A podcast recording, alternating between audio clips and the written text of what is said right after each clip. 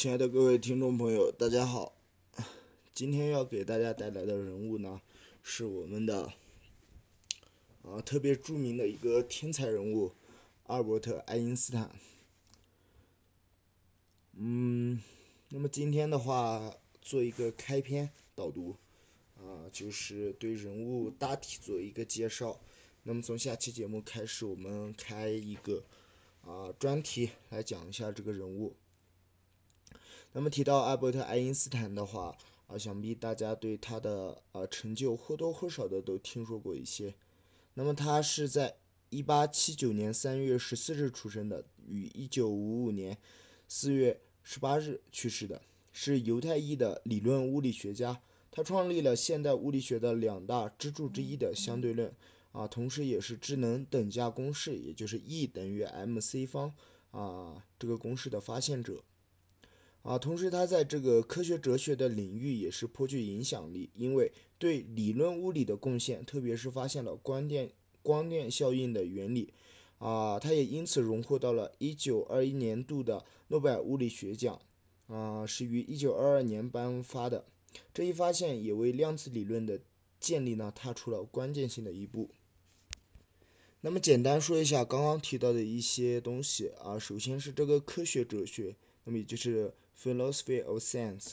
那么它是哲学的一个分支的学科，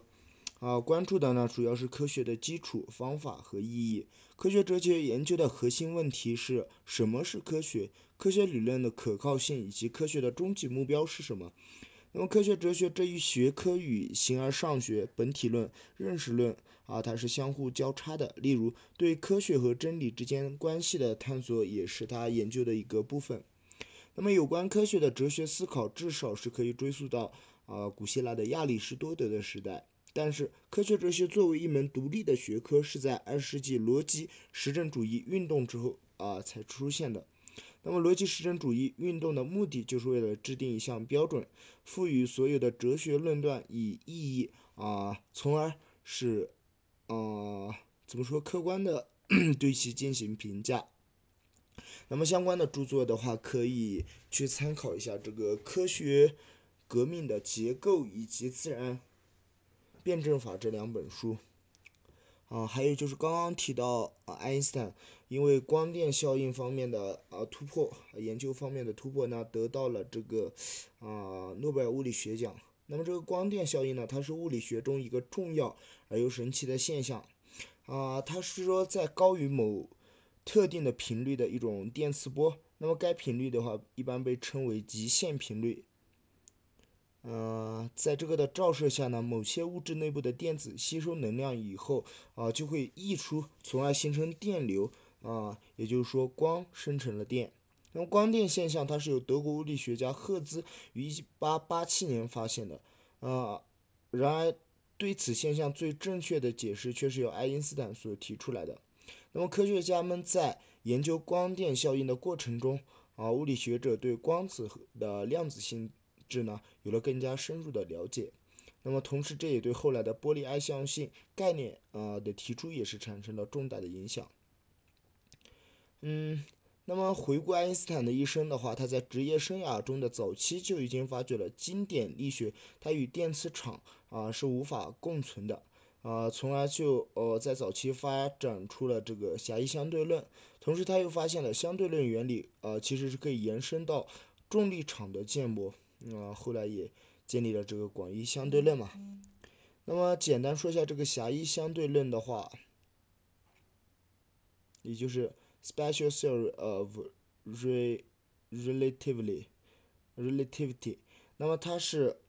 阿尔伯特·爱因斯坦在一九零五年发表的题为《论动体的电动力学》啊这篇论文当中提出的区别于牛顿时空观的新的平直时空的理论。那么狭义表示啊的是它只使用适用于惯性的参考系。那么这个理论的出发点是两条基本的假设啊，也就是狭义相对论原理和光速不变的原理。理论的核心方程呢，自然是这个洛伦兹变换或者说洛伦兹变换的群。啊，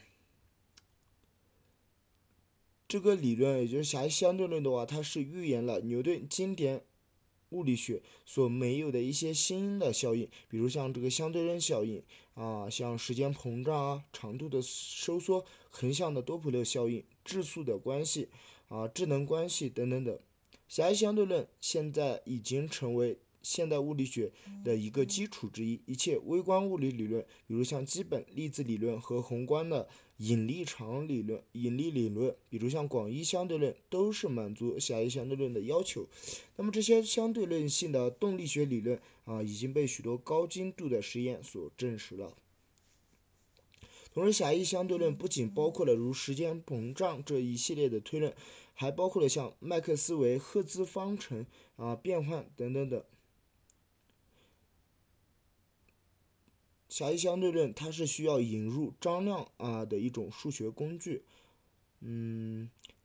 它是对牛顿时空理论的拓展啊。要理解狭义相对论啊，那就必须要理解四维时空。其数学形式呢是建立在爱因斯坦的这个老师啊以他名字来命名的这个明可夫斯基几何空间。那么现在对于物理理论的分类标准的话，是以其理论是否是决定论来划分经典与非经典的物理学。那么非量子理论都可以叫做经典或者古典理论。在此意义上，狭义相对论仍然是一种经典的理论。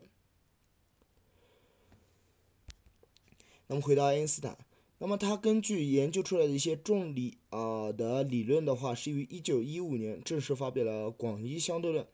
那么他持续研究统计力学和量子理论啊，这也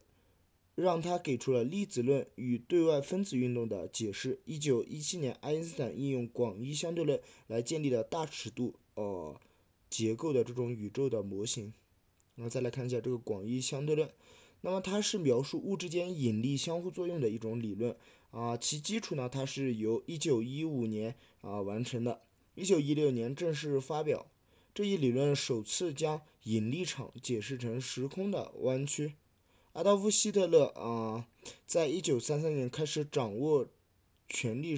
啊，成为德国总理的时候，爱因斯坦此时正在走访美国。由于爱因斯坦是犹太裔人啊，所以尽管身为普鲁士科学院的教授，他并没有在此时返回德国啊，在四零年的时候定居美国，随后就正式成为了美国公民。在第二次世界大战的前夕，他在一封写给当时的美国总统富兰克林·罗夫斯的信中署名，信内提到了德国可能发展出一种新式且深具威力的炸弹，啊，因此建立美国也应该尽早进行相关方面的研究。美国因此就开启了历史上著名的曼哈顿计划。那么，爱因斯坦是支持增强啊同盟国的武力，但谴责。将当时呃新发现的核裂变用于武器用途的想法。那么后来，爱因斯坦与英国哲学家嗯伯特兰罗素共同签署了罗素爱因斯坦宣言，强调了核武器的危害性。那么总的来说，爱因斯坦呢，他是二十世纪最重要的科学家之一，一生总共发表了三百多篇科学论文和一百五十篇非科学作品，有现代物理学之父之美誉。他卓越和原创性的科学成就，也使得爱因斯坦一词成为了与天才的同义词的存在。好的，那么本期就作为一个开刊或者是嗯一个导论吧，就简单介绍了一下他的一些比较有代表性的成就和人生当中比较重要的时刻。